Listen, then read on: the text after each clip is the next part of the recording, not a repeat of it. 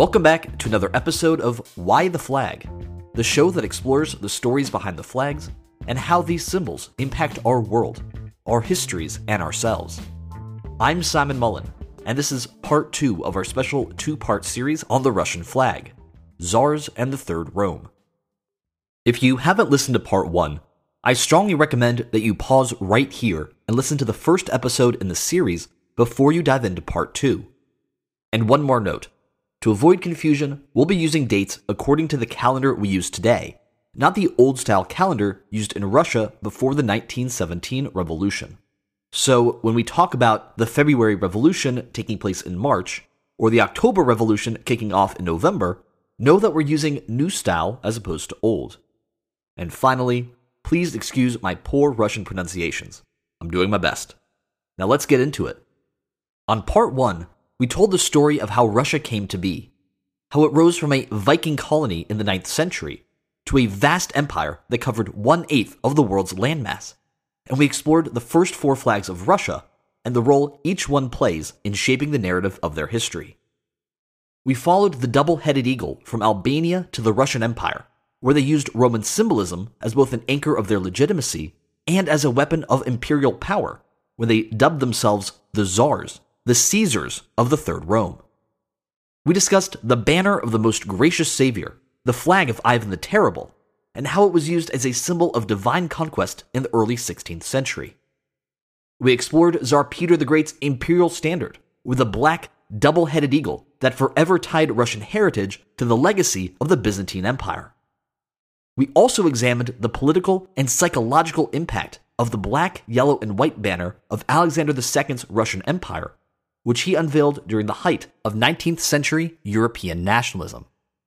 And of course, we told the real story of the white, blue, and red tricolor that is flown as Russia's national flag today, and how it was in fact, ever anticlimactically, adopted from the banner of the Dutch during the long reign of Tsar Peter the Great. Today on part two, we will tell a very different story. This is not a tale of divine conquest or the history of the Eastern Orthodox Church. Instead, this is the story of Russia's rejection of said history, the abolishment of the divine, and the red banner of international socialist revolution that became the flag of an empire that dominated Eastern Europe, Eurasia, and much of the world for most of the 20th century. This is the story of the flag of the Soviet Union, the USSR, and how the hammer and sickle of proletarian revolution replaced the ancient double headed eagle of Imperial Russia for nearly 70 years. So, on this episode, we'll explore how Russia's defeat in the Russo Japanese War set the stage for popular revolution, and how their collapse to the Germans in World War I sealed the fate of the Russian Empire. We'll discuss how the red banner of the Paris Commune of 1871 became the symbol of Marxism and international communism during the Russian Revolution of 1917 and we'll dive into the true meaning of the hammer and sickle that adorned the Soviet flag, and how Vladimir Lenin and his Bolsheviks transformed a flag of democracy and radical equality into a symbol of totalitarianism that cost the lives of tens of millions across Europe. And finally, we'll explore the resurrection of the Tsarist tricolor in the early 1990s, not as a symbol of the old monarchy, but of democracy and modernity only again to see the rise of Soviet symbolism to prop up the authoritarian regime of President Vladimir Putin. As always, we'll ask, why the flag? And today, why the flag of the Soviet Union? We'll answer that and so much more when we come back.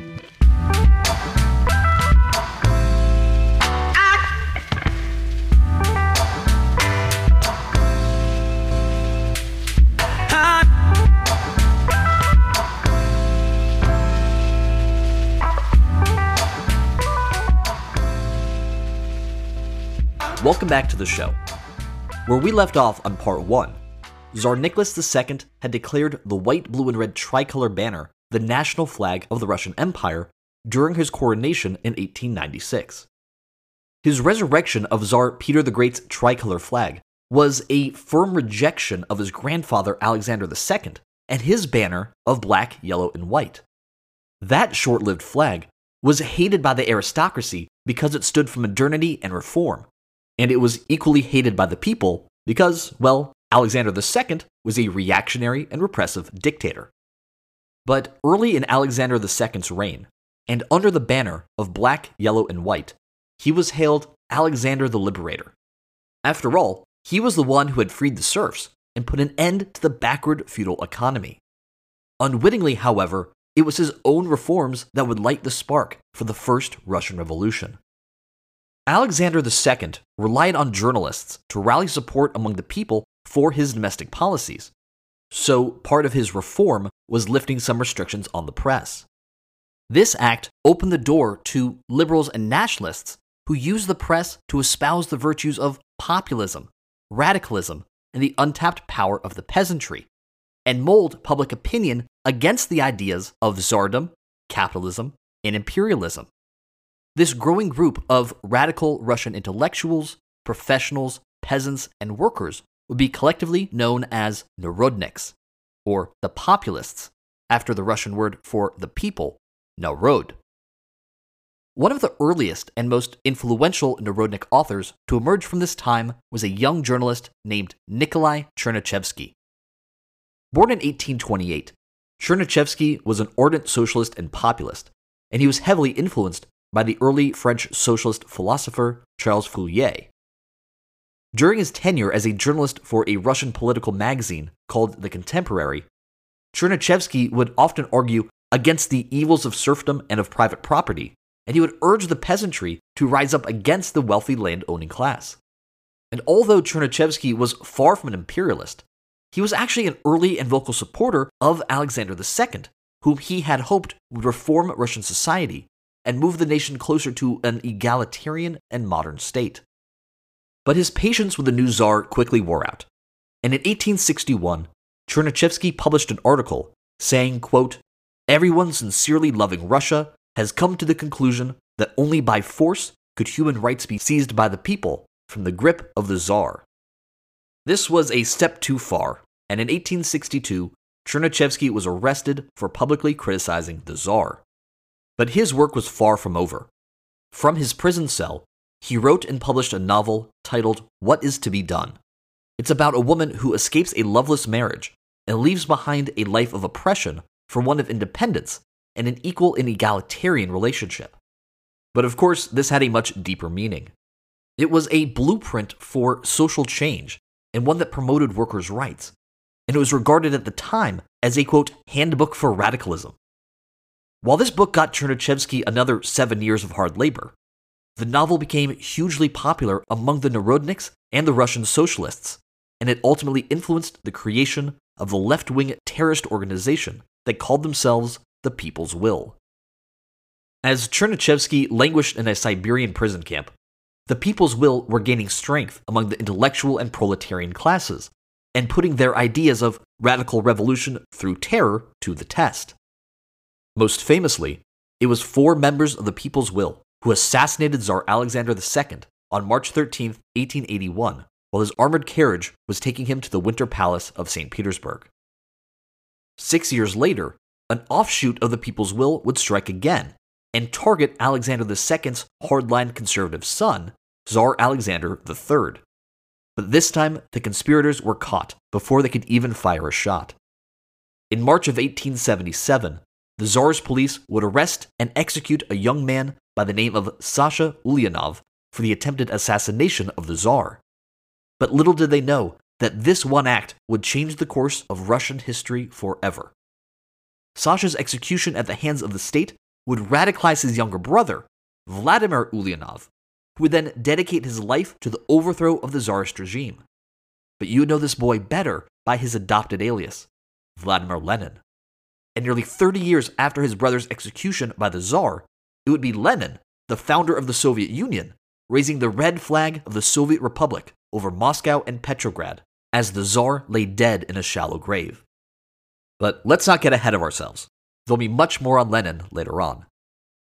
A few years later, when Nicholas II came to power in the 1890s, Russia was heading toward political disaster and economic collapse. Not only was Nicholas II an incompetent leader, but his ministers were comprised of hardliners and reactionaries from top to bottom, wary of the reforms dictated by Nicholas's grandfather, Alexander II. And while rapid industrialization was transforming the economies of Germany, Japan, and the United States, Russia found itself stuck in another era, with much of its massive population still rural peasants, working the land as they had done for centuries. This isn't to say that significant industry didn't come to Russia. In fact, by 1890, Russia had nearly 1.4 million factory workers who transformed the urban centers, like Moscow and St. Petersburg, into hubs of industry. Russia even had developed more railroad track than any other nation in Europe, but their problem was that their march to modernity was slow and unsteady. By the turn of the century, foreign imports grew faster than exports, and Russia simply could not compete commercially with their neighbors. Even the once feared Russian army lacked the basic supplies and weapons it needed to face the rapidly modernizing armies on their borders and this became ever clearer following Russia's humiliating military defeat at the hands of Emperor Meiji and the Japanese Empire. The Russo Japanese War began on February 8, 1904, when the Japanese army staged a devastating surprise attack on the Russian naval base of Port Arthur. The Japanese had long been wary of Russian influence in East Asia, especially since Tsar Nicholas II supplied China with weapons against Japan during the First Sino Japanese War of 1895. Following Japan's victory over China, Russia, France, and Germany intervened and pushed Japan out of the Liaodong Peninsula. This was a strategic area of northeast China on the Yellow Sea, very close to the Korean border. To make a long story very short, Russia then moved in and occupied this peninsula, establishing the Port Arthur Naval Base in 1897 and making inroads into Korean territory in 1898. This all made Imperial Japan very anxious. For years, Japan had pursued negotiations with Russia over the status of Manchuria and Korea. But when these negotiations failed in 1904, Japan rolled the dice and attacked Port Arthur. Due to Russian overconfidence, false notions of white supremacy over their Asian enemies, logistical problems, and just the pure incompetent command of the Tsar and his cronies, the Russians were ultimately doomed. By the end of 1904, the Japanese Navy had sunk every ship in Russia's Pacific Fleet. And on September 5, 1905, the Treaty of Portsmouth was signed, confirming the Japanese victory over Russia, and marking the first time in modern history that an Asian nation defeated a European power. The Russo Japanese War was deeply unpopular back home, long before their final defeat. Not only was Russia suffering from food and material shortages, the very peasants who farmed the food for the empire were drafted to fight, and they were drafted to fight against a nation they didn't know and for a cause they didn't understand. And this lack of manpower on the farms caused even greater scarcity across the country. So, with the war being lost, the peasants starving, the industrial workers fed up with their conditions, minorities and Jews persecuted in the streets, and the intellectual class pushing for democratic reforms, rebellion was in the air. And it wouldn't be long before the red flag of revolution would fly in the streets and above the barricades in Russia's first fight for freedom. We'll be right back.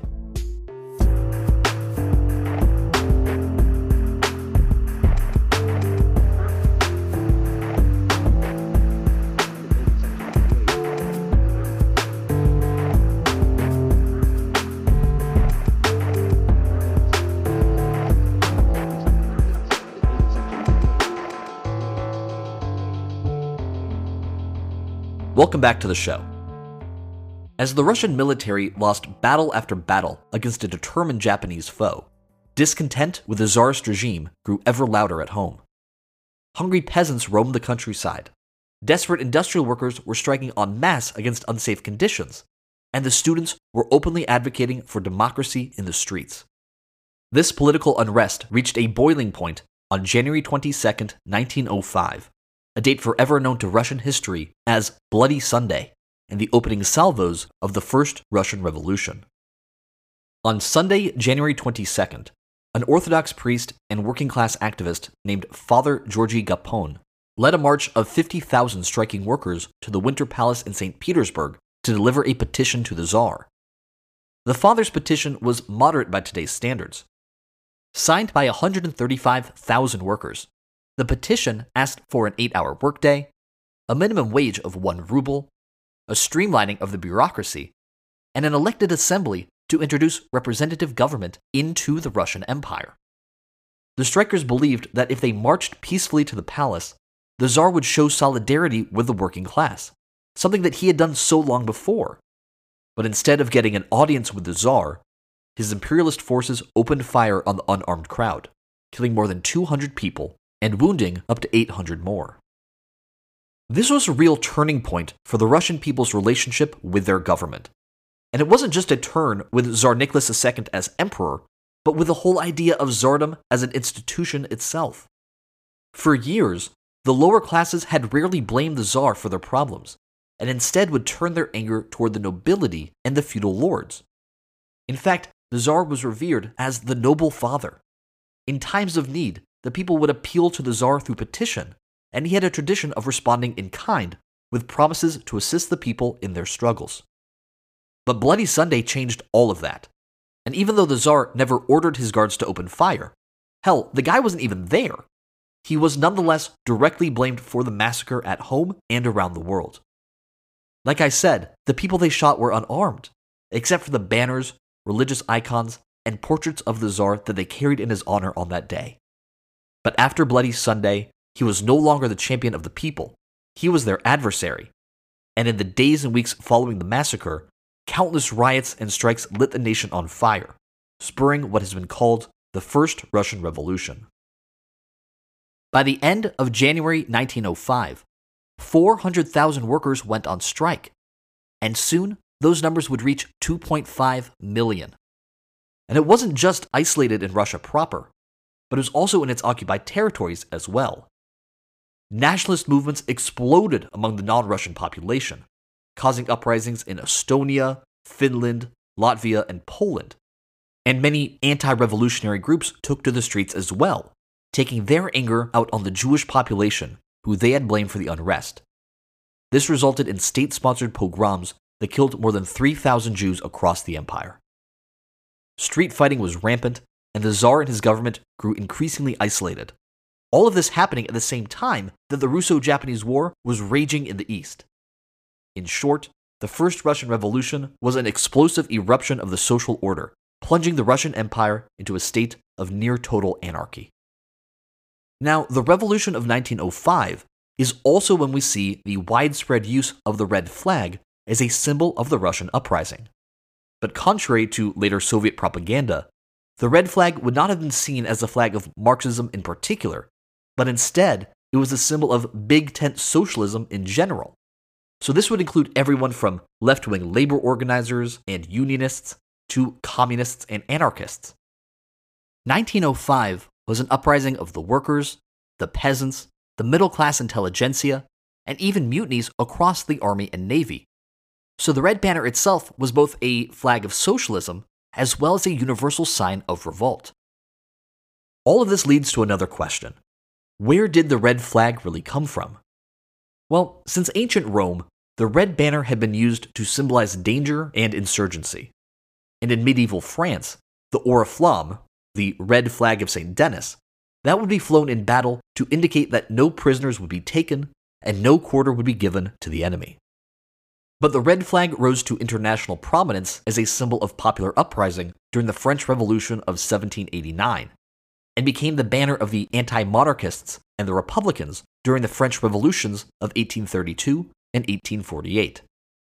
In fact, the red flag became so widely used by left wing rebellions that it was flown in Russia as early as 1861 during a peasant uprising following Alexander II's emancipation of the serfs. But the red flag really came into its own as a distinct banner of socialism during the Paris Commune in 1871. The Paris Commune was a revolutionary government that seized power in Paris while France was all but defeated in the Franco Prussian War. In September of 1870, Emperor Napoleon III and his entire army were captured during the Battle of Sedan, effectively ending the Second French Empire. And then, on September 19th, the Germans began a four month long siege of Paris, leaving 200,000 untrained National Guards as the last hope to defend the ancient French capital. Paris would fight on, but under the heavy bombardment of siege guns, they were forced to surrender on January 28, 1871. France's loss to Germany ushered in the end of Napoleon III and his Second French Empire, and in its place was the establishment of the Third Republic under President Adolphe Thiers. President Thiers was a conservative, and many in the French National Assembly were royalists and monarchists. And following the French surrender to the Germans, he decided that to restore order to Paris, he would have to disarm the unruly National Guards, who were no longer needed to defend the fallen city. But this National Guard had no intention of giving up their weapons to a bunch of aristocrats. They may have been an untrained ragtag militia, but these were working class folk who had just fought and died to defend their homes. They were not about to give up their power to a government that they did not recognize, and for a future they had no real say in. On top of that, many of the National Guard were radicals and Republicans, socialists and anarchists, and they had no desire to return to the status quo, let alone a return to monarchy that they so much despised. So instead, they rose up against the new government, chased their army to Versailles, and established their own independent government, the Commune of Paris, on March 18, 1871. One could argue that the Paris Commune was doomed from the beginning because its leaders did not share the same vision on how to govern the two million Parisians that they were now in charge of. In their ranks, they had neo Jacobins and Blanquistes, radical socialists and moderate Republicans, anarchists and liberals. So they didn't see eye to eye, but they did agree on blanket social principles and passed several meaningful decrees during their short reign. These decrees included the separation of church and state, the abolishment of child labor, the establishment of women's rights, the right for employees to run their own enterprises, which was something Karl Marx was very enthusiastic about, along with other political freedoms and social reforms that protected the worker, the woman, the child, and the family. And for their flag, they rejected the old French tricolor and the weakness that it represented, and in its stead, they raised the red banner of revolution. But not just any revolution, socialist revolution.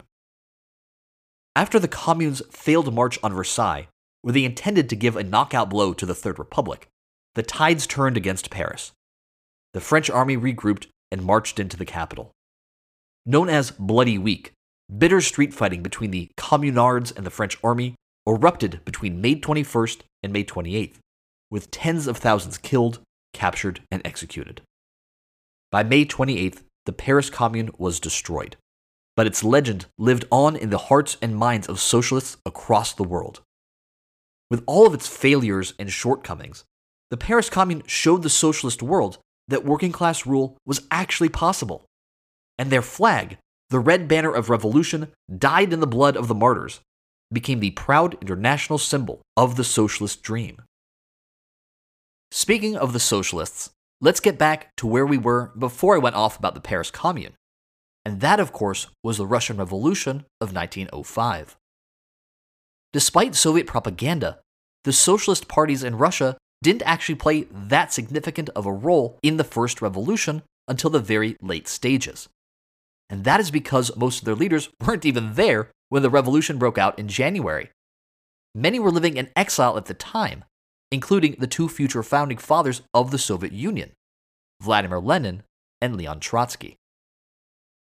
When the revolution broke out in January 05, Vladimir Lenin was hobnobbing around Western Europe, raising money from wealthy donors for his underground newspaper, and drumming up support for the Russian Social Democratic Labor Party, the RSDLP, the precursor to the Communist Party. Born to an upper middle class family and educated as a lawyer, Lenin is what my friend Jane would call a champagne communist. Lenin rose to prominence in Marxist circles around St. Petersburg in the early 1890s. But Lenin's real rise to notoriety came in 1903 during the second conference of the RSDLP in London.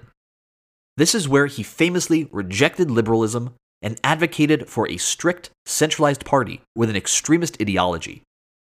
In short, he called for armed revolution of the working class. He also wanted to limit party membership to those who would follow his charter without any argument, pay their membership dues on time, and take an active role in its organization. And it was on this critical procedural vote on party membership where Lenin won the majority, and his faction would become known as the Bolsheviks, the majority party in Russian, and the minority faction would become the Mensheviks. While the Mensheviks were radical Marxists, they were more moderate and were inclined to work with liberal Republicans and the bourgeois opposition. The Bolsheviks, on the other hand, under Lenin's leadership, called for a dictatorship of the proletariat and attracted the most extreme left wing of the party, including violent agitators and petty criminals, like the future chairman, Joseph Stalin. So, as the revolution raged on back home in Russia, Lenin lived in safety in Western Europe. He would lead the Bolshevik Party from abroad, and with his fiery rhetoric, he would agitate for violence and terrorism against the state and against the bourgeoisie. But this was not the revolution he hoped it to be. To Lenin's dismay, Tsar Nicholas II issued what is called the October Manifesto, where he promised expanded civil rights and the formation of an elected legislative body called the Duma. And even though Nicholas would dissolve the Duma in 1906, the promise of these reforms was enough for many of the more moderate opposition to lay down their arms and allow the Romanov dynasty and the Tsarist tricolor flag to survive another day. Now, unlike Lenin, who only returned to Russia briefly at the end of 1905 to agitate for violence in St. Petersburg, only again to flee at the first smell of gunpowder, the man who had a more significant impact for the socialist cause was Lenin's closest and most hated friend, Leon Trotsky. Born Lev Bronstein in 1879, Trotsky was a Jewish intellectual and an avid Marxist from what is now Ukraine. Since his teenage years, Trotsky was a student activist and a revolutionary, and one of the earliest members of the RSDLP. When the revolution broke out in January 05, Trotsky was also in political exile with Lenin in Western Europe. But unlike Lenin, Trotsky snuck back into Russia in February to support both the Bolshevik and Menshevik factions during the revolution. One of his most important contributions, however, was helping organize and found one of the very first workers' councils in St. Petersburg. These councils would be a body of delegates who could represent the will of the workers. They could make demands, hold strikes, and yes, raise arms against the government. And across Russia, these workers' councils would be called the Soviets. As the revolution died down in November 1905, Leon Trotsky wasn't ready to hang up the gloves quite yet. He still had some fight in him. Now the chairman of the highly influential St. Petersburg Soviet, he refused to cede to the will of the Tsar and once again called for a mass general strike to help reignite the dying revolution. But the strike never came, and Trotsky and his entire Soviet leadership were arrested by imperial troops. The arrest of Trotsky was the final straw for the socialist revolutionaries 400 miles away in Moscow. Side by side, Bolshevik and Menshevik took up arms against the Tsar, capturing rail stations, building barricades in the streets, killing police, and even coming close to capturing the Kremlin itself. After nearly two weeks of intense street fighting, Tsarist reinforcements arrived on December 15th, and on December 19th, the workers surrendered, putting the revolutionary movement to bed for the next 12 years.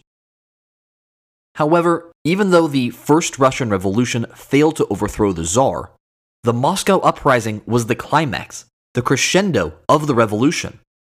Vladimir Lenin would one day call it the quote, Great Dress Rehearsal for 1917. And it was from the Moscow Uprising where the red flag would take on a special meaning for the Russian people. In the photographs and paintings of the scene, the banner of these Soviet revolutionaries is clear and undeniable. From the rafters and above the barricades in Moscow, the red flag would fly in opposition to the Tsarist tricolor banner. And from the failure of the First Revolution to the success of the one in 1917, the memory and images of those red flags would mean more than just revolution, but radical socialist revolution. In other words, the red flag now firmly belonged to the communists. In 1906, once again from the safety of Western Europe, Lenin would pen an essay called Lessons of the Moscow Uprising. In this essay, he would mention the red flag for the first time, describing the red banner as a heroic symbol of their movement. In an anecdote from the uprising, he writes, quote, On December 10th, two working girls carrying a red flag in a crowd of 10,000 people rushed out to meet the Cossacks, crying, Kill us! We will not surrender the flag alive. And the Cossacks were disconcerted and galloped away. These examples of courage and heroism should be impressed forever on the minds of the proletariat. He then ends his essay with both a premonition and a call to arms. Lenin writes Let us remember that a great mass struggle is approaching. It will be an armed uprising. The masses must know that they are entering upon an armed, bloody, and desperate struggle. The ruthless extermination of the enemy will be their task. And in this momentous struggle, the party of the class conscious proletariat must discharge its duty to the full. And on this count, Lenin's prophecy would be correct. The 1905 revolution and the Moscow uprising did instill a sense of revolutionary zeal in many of those of the proletarian class. Although the revolution petered out in 1907, the Tsar's continued dissolving of the Dumas whenever they opposed him would drive many formerly moderate Russians into the radical camps, thus strengthening the Bolshevik position. And when the Bolshevik leader finally returned to Russia from exile on April 16, 1917, he would take the reins of a new Russian revolution and would raise their red battle flag as the symbol of his new Marxist nation. We'll continue the story when we come back.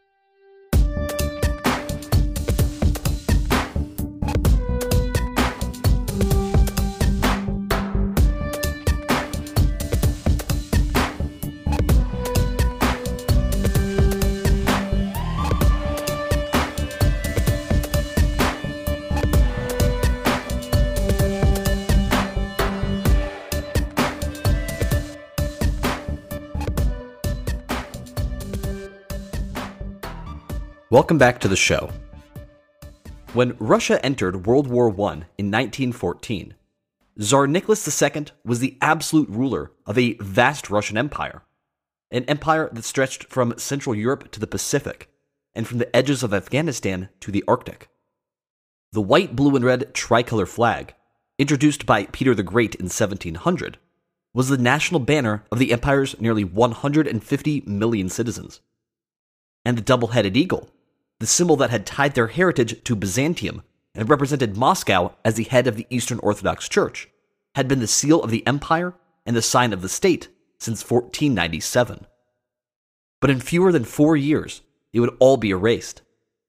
By summer 1918, four years after Nicholas II reluctantly marched the ill prepared and ill equipped Russian army into the war, the Russian Empire would collapse and surrender to the Germans the Tsar and his family would be dead.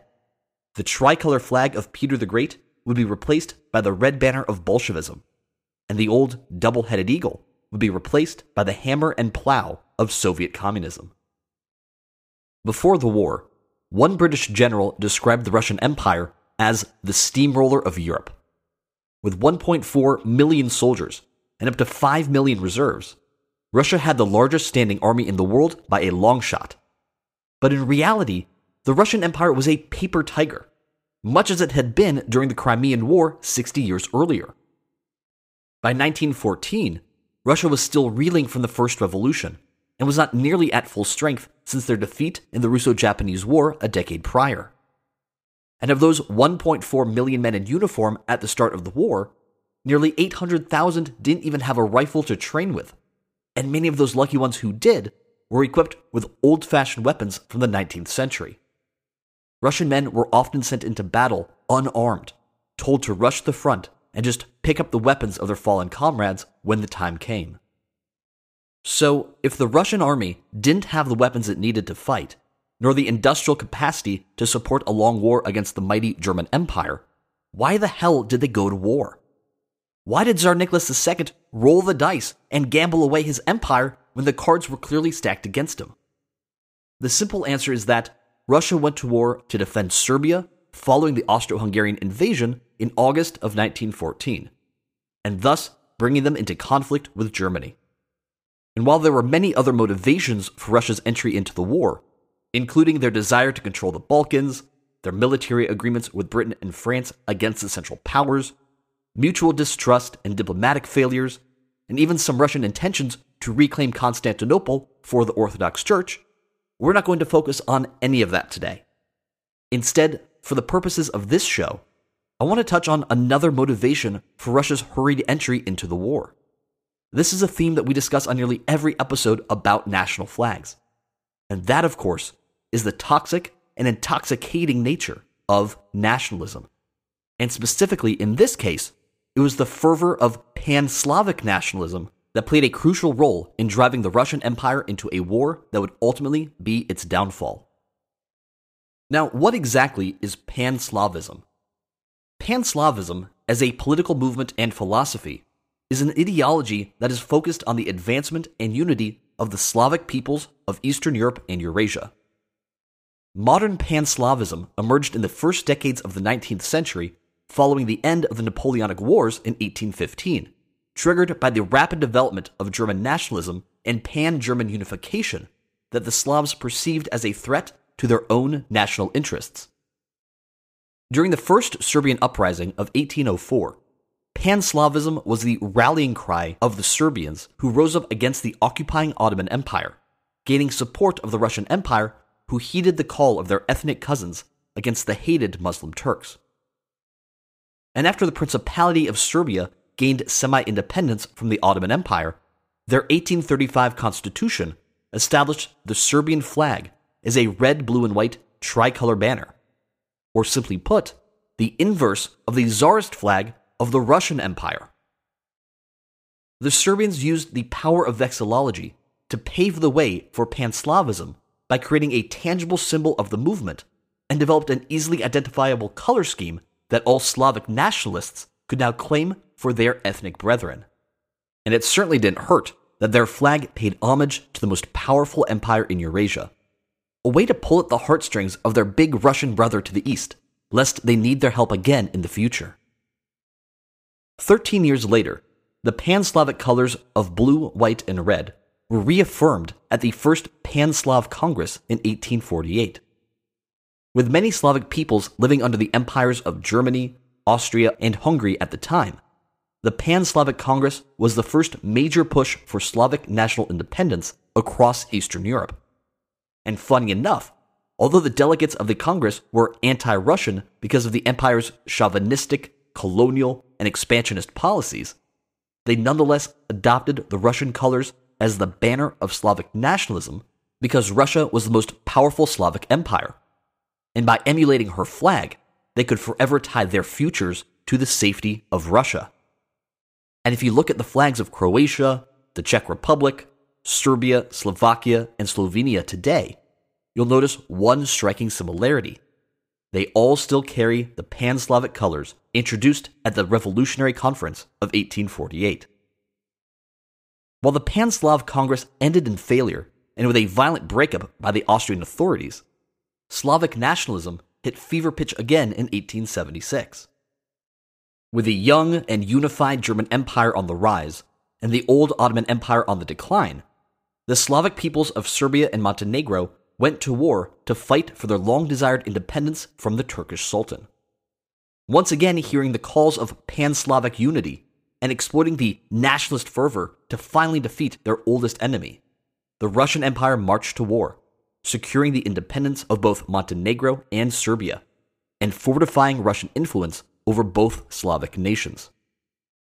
So, in 1908, when the dual monarchy of Austria Hungary annexed Bosnia and Herzegovina, it once again inflamed the passions of Serbians and pan Slavic nationalists who saw this land as rightfully belonging to the Slavs.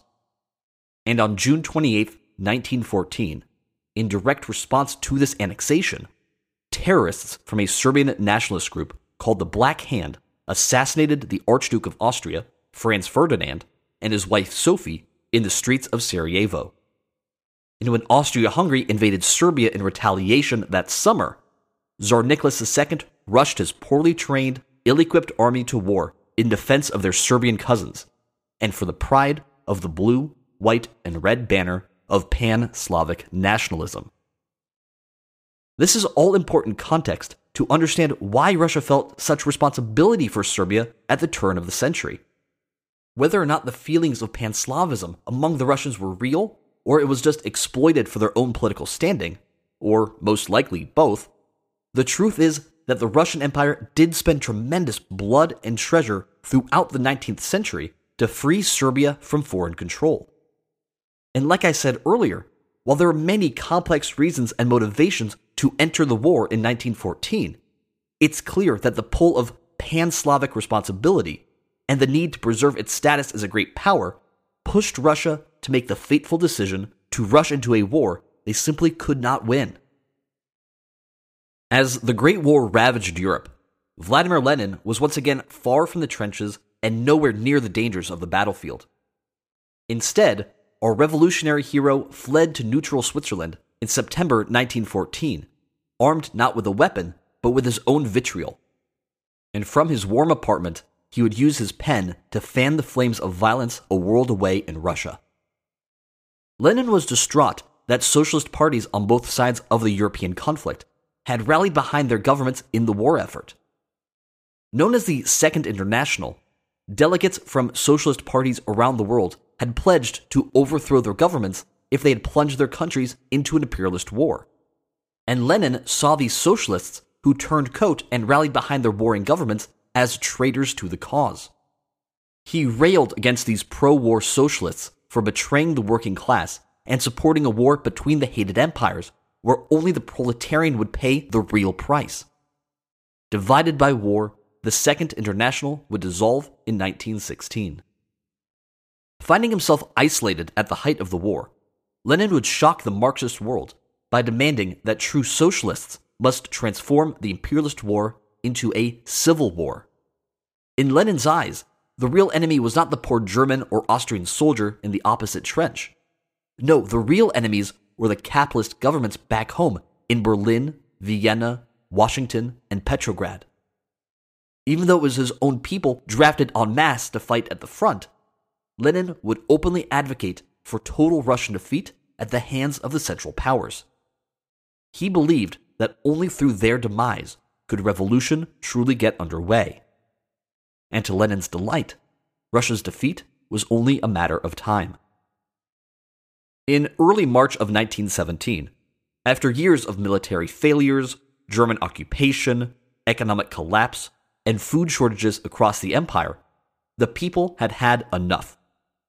Known as the February Revolution, liberals and socialists alike took to the streets of Petrograd to demand the end of the war, the end of food rationing, and the end of Tsarism as we know it. Armed with sticks and rifles and flying the red banner of socialist revolution, more than 250,000 workers took to the streets in a massive strike, completely shutting down industry in the Russian capital.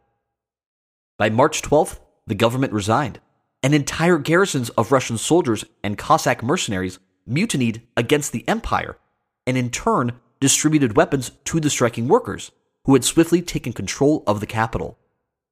With no army, no government, and with the people in open and armed rebellion, the Tsar had no other choice but to step down. And on March 15, 1917, Tsar Nicholas II abdicated the throne in favor of his brother Michael, who wisely refused the crown. And just like that, the Russian Empire was no more. Nicholas and his family were detained by the provisional government, and the Romanov dynasty came to an end. But the Tsar's abdication did not mean the immediate end of the war, nor did it mean the immediate end of the Tsarist flag. The Russian provisional government that was set up the day of Nicholas's abdication was a left of center government with some moderate socialists in their ranks. Left of center or not, they did continue to fly the czarist white, blue, and red flag, and even advocated for Russia's unpopular continuation in the Great War. They also kept the Byzantine double headed eagle as their state coat of arms, but stripped it of its czarist heraldry, instead, opting for a clean and simple eagle design, just as it was in the days of Ivan the Great. However, the provisional government wasn't the only government in town. They were forced to share power with the Petrograd Soviet, which was the reincarnation of the St. Petersburg Soviet formed by Leon Trotsky in 1905. the Soviet claimed to be the authentic voice of the people and claimed their political legitimacy as representing the will of the working class. They also rejected the tricolor banner and in its stead operated under the red flag of Soviet socialism. While the Petrograd Soviet were mainly Mensheviks, not radical Bolsheviks, they were able to work alongside the provisional government in an uneasy alliance of dual power in order to keep the peace. But they strongly advocated for the end of the war and for the redistribution of land and wealth to the proletarian classes. So here you have a single nation, but under two very different governments, and under two very different flags. But as the two sides argued, the carnage on the Eastern Front continued. It was a meat grinder for the Russian infantry. With German advances deep into Russian territory and morale on the front lines at an all time low, the Germans were now ready to unleash their secret weapon that would knock Russia out of the war once and for all. And this weapon's name was Vladimir Lenin. We'll be right back.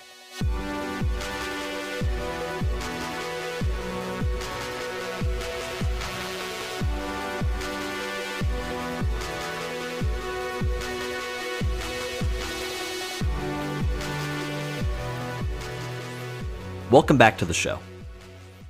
While Vladimir Lenin was abroad in Switzerland, our favorite armchair revolutionary chastised the provisional government and called the February Revolution nothing more than a revolution of the bourgeoisie. He reserved his harshest words for the leaders of the Petrograd Soviet, whom he despised as traitors to the revolution for working alongside the hated liberals and moderates of the provisional government and keeping Russia in the war. Lenin knew that if only he could make it back to Petrograd and take control of the Bolshevik factions, he could topple the government, end the war, and set Russia on the righteous path to Marxism. And guess what? The German government couldn't agree more. In fact, it was the Germans who had long funded his Bolshevik propaganda. More than that, it was German weapons and dynamite that crossed the border in collusion with the communist revolutionaries. In all, the German Emperor, Kaiser Wilhelm II, spent around $582 million in today's money to weaken his wartime enemy by supporting Bolshevik revolutionary activity inside of Russia. And when the time came, it was the Germans that helped Lenin and his 32 Russian lieutenants cross Germany safely in a secret sealed rail car en route to Sweden, from where he would then head south to Russia for the final coup de grace. And so, on April 16, 1917, with the help of Kaiser Wilhelm, Lenin arrived in Petrograd with the promise of peace, bread, and land. Vladimir Lenin wasted no time putting others in harm's way for his own aims, and for the aims of the German government. Immediately upon arriving in Petrograd, formerly St. Petersburg, Lenin published what was called his April Thesis. The four main points of his April Thesis was this the immediate overthrow of the provisional government by the Soviets, a denunciation of the liberals and socialists who worked with the government. It demanded the implementation of new communist policies and described Russia's entry into the war as being both predatory and imperialist. He even sent Red Guard Bolsheviks into the streets with antagonizing and demoralizing placards, which read things like, The Germans are our brothers, they advocated for fraternization with the enemy and even praised the defeat of the Russian army. With Vladimir Lenin openly advocating for a German victory over Russia, Germany's top army command wrote to its foreign office saying, quote, Lenin's entry into Russia was a success. He is working according to your wishes. Lenin's call for armed insurrection was initially met with outrage and even some violence. But as it became clear that the provisional government was not going to end hostilities with the Germans, and with inaction on promised land reforms and the ever increasing food shortages, Leninist slogans like all power to the Soviets were starting to ring loudly in the streets. And the red flag of Bolshevism once again became a ubiquitous sight across Moscow and Petrograd. But just as things were going his way, Lenin made his first big blunder. In mid July 1917, a spontaneous pro Bolshevik anti government rebellion tore through the streets of Petrograd. Following a disastrous Russian military offensive known as the Kerensky Offensive that ended in total defeat, hundreds of thousands of armed workers, sailors, and soldiers hoisted the red flag, demanding that all power be relinquished from the provisional government and handed over to the Soviets. But there was a major problem. The Soviets were run by Mensheviks and moderates, not Bolsheviks, and Lenin worried that his Bolshevik party did not have the political support to sustain a successful revolution at that time. So, even though he had the backing of 500,000 in the streets, Lenin, this hopeless vacillator, refused to gamble and did not join the fight. Instead, as he cowered in his office, the provisional government sent in troops to kill more than 700 of Lenin's most loyal supporters. To quell the revolution and destroy Bolshevik morale, the government went public with their investigation into Lenin as nothing more than an agent of the German Empire. And dozens of witnesses came forward with damning evidence against their Bolshevik leader. Ever fearful, Lenin once again hightailed out of Russia for Finland, while Trotsky went to jail for his role in the uprising. All seemed lost for Lenin and the Bolsheviks following what was called the July Days. The Tsar may have been deposed, but his imperial flag still flew on high from the government buildings, and the imperialist war was still killing millions of peasant soldiers just west of the Russian capital. But as luck would have it, lightning struck twice for Vladimir Lenin and his Bolsheviks, and this time he would not waste the opportunity. In August 1917, the government got wind of a right wing military coup underway by Russia's anti Bolshevik commander in chief, General Lavr Kornilov. In short, Kornilov's plot was simple. He was going to march his army right into Petrograd, eliminate the Soviets, destroy the Bolsheviks, and, quote, restore peace by rooting out all revolutionary activity. And when all of this was done, he was going to transform the Russian government into a military dictatorship. But unfortunately for Kornilov, he lost the element of surprise. And on August 29th, knowing that his plot was foiled, Kornilov rushed the order to his army to capture the city. With his army advancing on Petrograd, the provisional government had no other choice than to get every man and woman they could find to defend the city from the coup. So they released the Bolshevik leaders from jail and distributed arms and ammunition to the members of the Soviets. Now armed to the teeth, the man put in charge of the Soviet militia was none other than the recently freed Leon Trotsky. But to the surprise of the provisional government, Kornilov's army never showed up. Instead, groups of unarmed workers met the troops as they marched on to Petrograd. And through this effort of fraternization, they convinced them not to take the city by force. After all, these hardened soldiers just spent years fighting against the Germans in the trenches, and the last thing they wanted to do was turn their guns on their own citizens. So they simply deserted and went home. Kornilov and his officers were arrested, and the coup was over without a shot ever being fired. While they had avoided a military coup, the provisional government was now left in a very precarious position. Not only were the Bolsheviks armed to the gills and organized like never before, the provisional government was shown to be weak and incompetent. They couldn't even protect their capital city from a single brigade of renegade soldiers without arming the Bolsheviks and the workers at the front. So, support for the moderate government just totally collapsed. And in its place, a resurgence of left wing populism took hold of Petrograd and the major cities of Russia, with the Bolsheviks taking control of the Soviets from the Mensheviks. In response and to save face, the provisional government officially abolished the monarchy, and on September 14, 1917, they established the Russian Republic. But then they made two fatal mistakes. To the chagrin of the growing power of the Soviets, they once again elevated the Tsarist tricolor as the flag of their new republic, alongside the double headed eagle. But worse yet, they pressed forward with the unpopular and failing war against the Central Powers. The Russian Republic wouldn't even last two months. With Lenin back in Russia and Trotsky at the helm, the two began to plot the armed takeover of the Russian Republic. Military revolutionary committees were formed, the Bolshevik military organizations, known as the Voyenka, were trained, and the Red Guards, who were bands of worker militias loyal to Lenin, swelled their ranks to more than 200,000 men and women.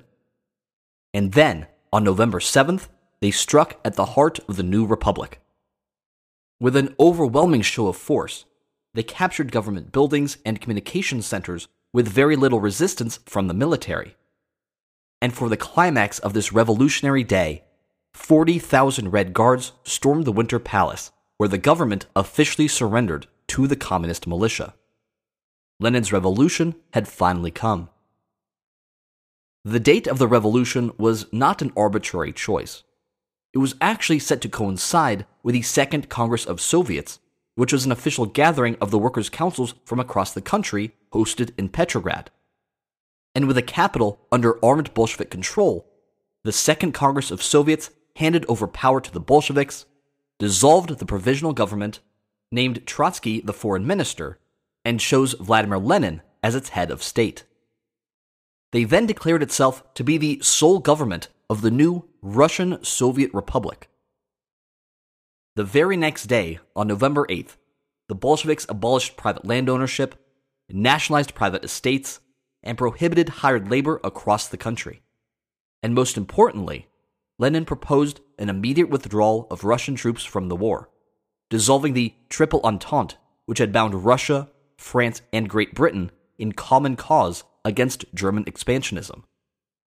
And for the Germans, the Kaiser's investment in Vladimir Lenin was proving to be worth every ruble. On March 3, 1918, the Treaty of Brest Litovsk officially ended hostilities between the Central Powers and Soviet Russia, cementing Russia's defeat in the Great War. And if you know anything about the Treaty of Brest Litovsk, it makes the harsh terms of the Treaty of Versailles look like child's play. Russia ceded their imperial claims to Armenia, Azerbaijan, Belarus, Estonia, Georgia, Latvia, Lithuania, Poland, and Ukraine, losing 34% of their population and handing over more than 50% of their industrial land. On top of that, they gave over a quarter of their oil fields to the Germans and paid 6 billion marks as compensation for German losses in the war. But however harsh these terms were, the war was finally over on the Eastern Front, and the Bolsheviks could focus their attention from the war to consolidating power at home. The Bolshevik Party rebranded themselves as the All Union Communist Party and renamed their nation the Russian Soviet Federative Socialist Republic, the RSFSR, becoming the first constitutionally Marxist nation on Earth. This rebranding demanded a rejection of their czarist past so a new flag was needed to represent their ideology at home and abroad. What Soviet Russia needed was a familiar symbol that could galvanize their followers with the memories of their brave revolutionary past. The Communist Party was devoutly atheist, so they needed a flag that was both iconoclastic and militant to stir the revolutionary fervor of the peasants and the proletarian alike. But most importantly, their flag would have to stand for more than just a single nation, but also for an ideology that saw no borders in its quest for progress.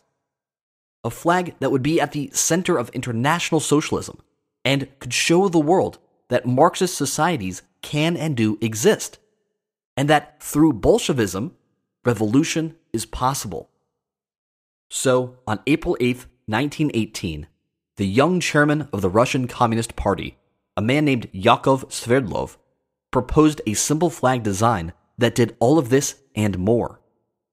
He proposed to, quote, make our battle flag our national flag. His flag was adopted unanimously, and on April 14th, the decree on the banner of the RSFSR was signed into law, establishing the red banner as the official flag of Soviet Russia. But the Russia of spring 1918 was a mere shadow of the empire it had once been, and a far cry from the international superpower that it would one day become. While war with Germany was over, Trotsky's agreement to the egregious terms of Brest Litovsk had many on the right and left quite literally up in arms against the new Soviet government. And the All Union Communist Party would find themselves embroiled in another devastating war. Not with Germany, but a civil war at home. We'll be right back.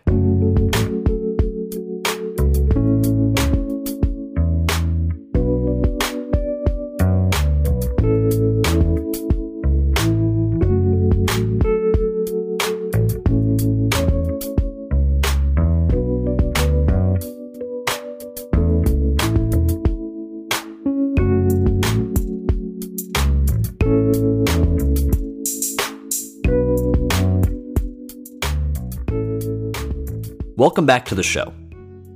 The RSFSR, what we're going to be calling Soviet Russia for short, was born from armed revolution and came into its own during a time of terrible civil war.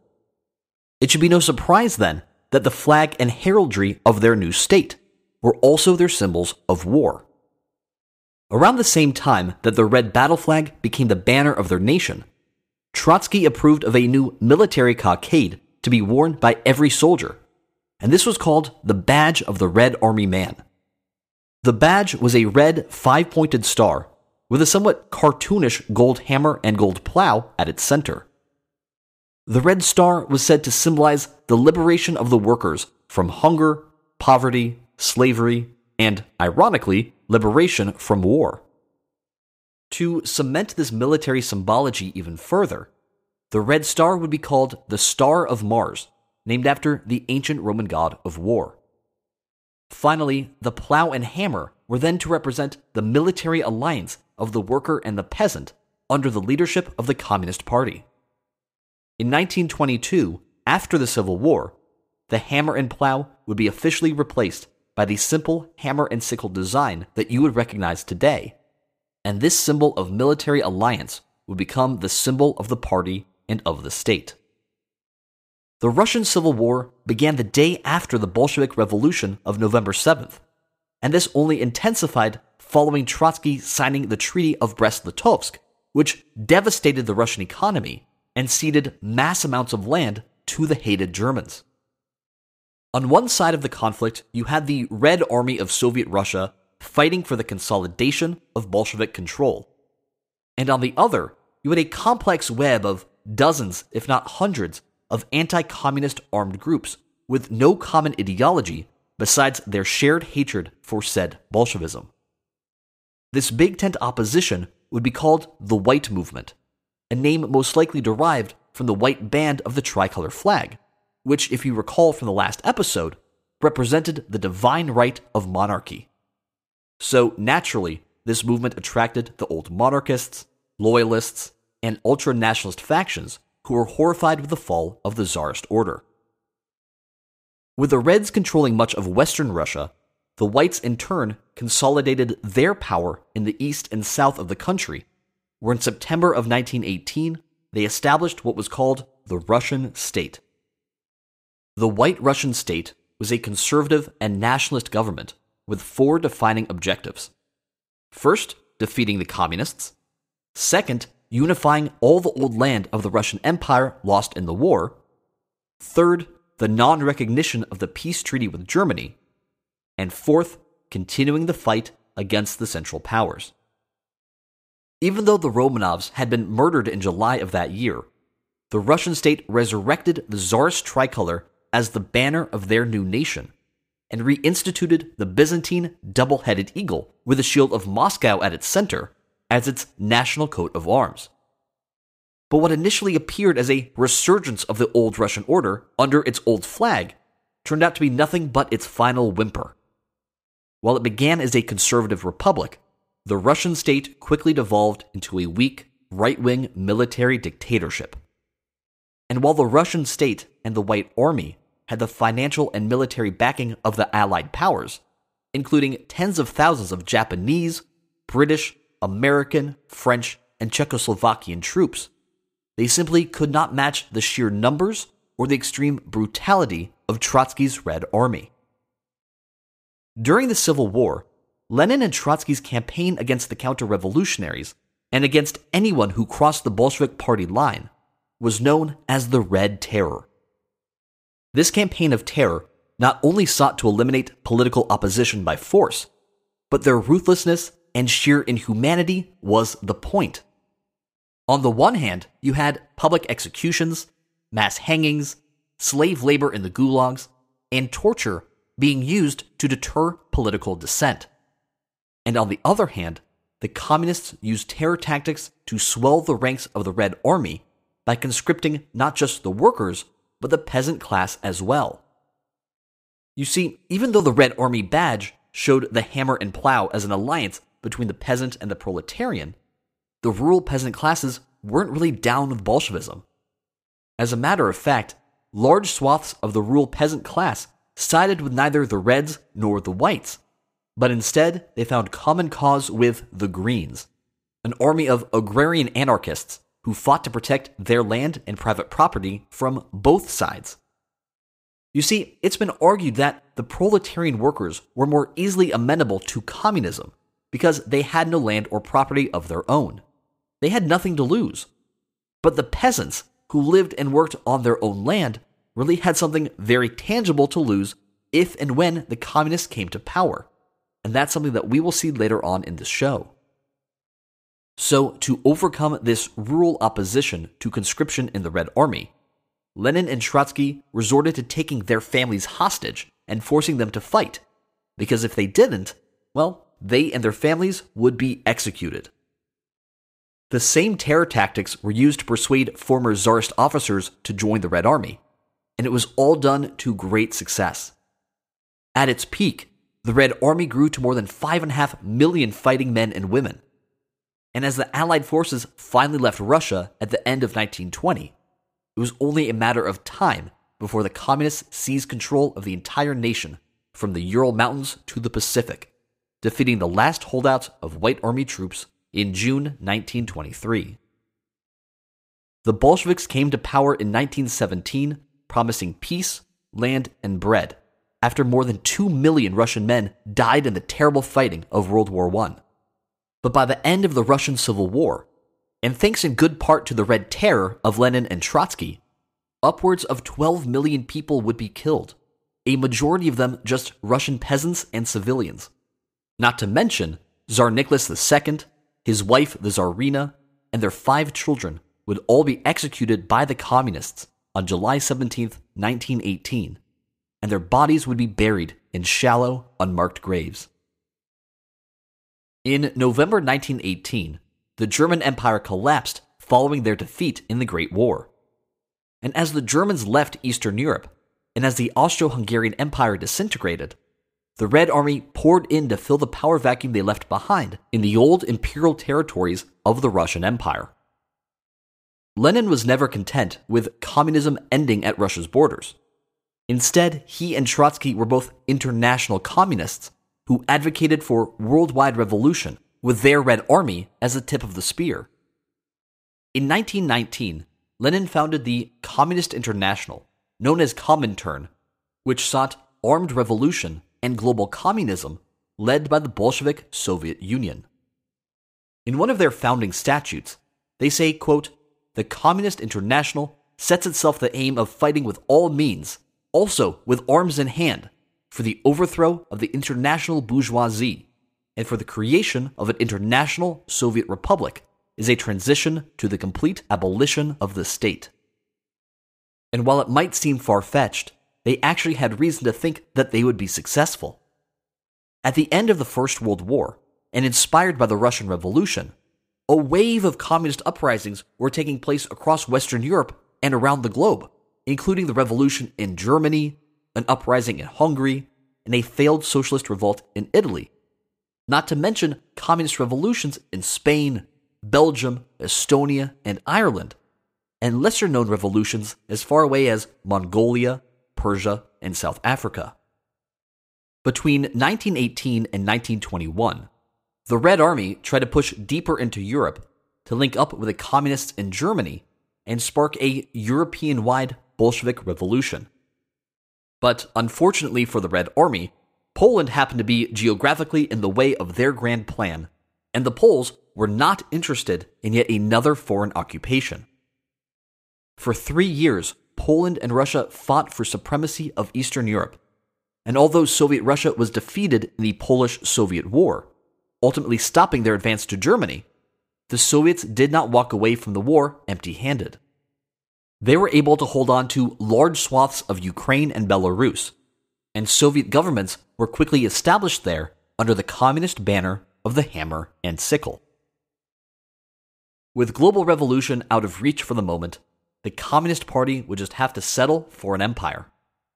On December 30th, 1922, the Soviet Socialist republics of Russia, Ukraine, Belarus, and Transcaucasia, which included Armenia, Azerbaijan, and Georgia, signed the Treaty on the Creation of the Union of Soviet Socialist Republics, establishing the USSR. The Soviet Union was made up of many republics, but they would act as a single state and under a common flag. And it's clear from their choice of flag that the establishment of the USSR was just one step towards Lenin's ultimate goal of worldwide revolution. I'm telling you, their first flag leaves very little room for misinterpretation. At the center of the flag is a blue globe with all the nations of the world dyed Bolshevik red, and superimposed on the earth is a golden hammer and sickle. And above the globe sits the star of Mars, which in this context is to represent the spread of communism to the five continents. These symbols are then framed by wreaths of wheat, and the wheat is wrapped in red cloth, on which the communist mantra is written in the six languages of the USSR. The words proletarians of the world unite are scrawled in Russian, Ukrainian, Belarusian, Georgian, Armenian, and Azerbaijani. And all of this is laid atop a red ground. While the flag would ultimately change, this symbol would remain the official coat of arms of the Soviet Union for its entirety, adding more national languages as the Soviet Union expanded over the years. And by the 1950s, Proletarians of the World Unite was etched in 15 languages to represent the 15 republics of the Soviet Union. By the standards of modern vexillography, what I just described to you is a hideously designed flag. But if you look past its poor design, the message is clear. The USSR, at its foundation, was an expansionist empire with the goal of spreading one party rule communism on a global scale. While international revolution was Lenin's goal, he would not live to see it. With his body riddled with syphilis and after suffering three major strokes in two years, Vladimir Lenin died in January 1924 at the age of 53. And his preserved mummified body is still on public display in a mausoleum in Moscow, where he is interned along with an original red flag of the Paris Commune. Lenin's successor was 46 year old Joseph Stalin. Born in Gori, Georgia in 1878, Stalin embraced Marxism while a student at seminary school in Tbilisi and became an ardent follower of Lenin's at an early age, becoming a known professional revolutionary and outlaw by the time he was 23. One of the things that made Stalin different from Lenin is that Stalin was not afraid to get his hands dirty. When he wasn't in prison or in exile, Stalin was out in the streets raising money for the Bolsheviks doing what he did best robbery, kidnapping, extortion, and murder. In June of 1907, Stalin infamously led an armed robbery against a bank stagecoach in the city of Tiflis, escaping with 240,000 rubles, or nearly $5 million today. And in true Stalin fashion, he fled the scene after killing 40 and leaving another 50 injured. The ruthless but dependable ally of Lenin's, Stalin was appointed General Secretary of the Communist Party in 1922 and took the place of his childhood hero when he died in 1924. During Stalin's 30 year reign as General Secretary, he would transform the Soviet Union from a dictatorship of the proletariat to a totalitarian dictatorship of a single man. And at the same time, elevating the young communist nation from a revolutionary state to a nuclear armed international superpower. After he stole the throne from Leon Trotsky in 1924, which is a fascinating story that we don't have time for today, Stalin employed a very different Marxist theory than that of his predecessor. He saw the failures of all the other communist revolutions in Europe as a lost cause, and he decided that Russia needed to focus on Russia and put aside this pipe dream of international revolution, at least for the time being. So, in the mid 1920s, Stalin implemented a policy called socialism in one country. This was a national communism that focused on strengthening and centralizing the communist state at home and ending Trotsky's policy of permanent revolution and global Marxism. Stalin feared, and for good reason, that at a time of global upheaval, the Soviet Union needed allies, and their overt support for armed revolutions abroad was only alienating Russia from the world stage. Trotsky was horrified at what Stalin was doing, and he became a vocal critic of the communist leader. And even though he was a founding father of the Soviet Union, like a communist Thomas Jefferson, Stalin exiled Trotsky from Russia in 1929. And on August 21, 1940, Stalin's assassin killed Trotsky with an axe to the head while he was living abroad in Mexico City.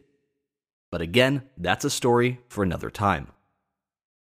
Joseph Stalin's focus on national communism meant that the internationalist flag of the Soviet Union was no longer in line with state policy. As a banner of international revolution, it was too antagonistic to the West, whose support he may need just in case of another war with Germany. So, in April 1924, the Soviet Union updated their flag to a sleek and minimalist new design. They adopted a simple red banner with a gold hammer and sickle in its canton, and above the hammer and sickle sat the five sided star of Mars. But due to the state of global politics at the time, the star would have to take on a newer, softer meaning. It could no longer represent the spread of revolution to the five continents and continue to piss off the West. So instead, the star was rebranded to mean that the Communist Party was essentially the North Star that the workers and peasants can look to for unity, strength, and enlightenment. A star of peace and guidance for the downtrodden worker. And if that sounds like a bunch of baloney to you, you are right. Peace and enlightenment were not in the cards for those living under the red flag. Stalin implemented policies of rapid industrialization. And in order to feed and fund this ambitious plan, he turned to state control of agriculture, seizing the land from the peasants and then increasing the demand of their output. This policy was merely a return to the serfdom of old, with a communist state taking the role of the noble landlord. His policy of collectivization did help industrialize Russia, but more than 7 million peasants starved to death as a result. Some were even starved purposefully by the state as a tool of terror. And these deaths, these deaths were just the beginning of what was to come. We'll be right back.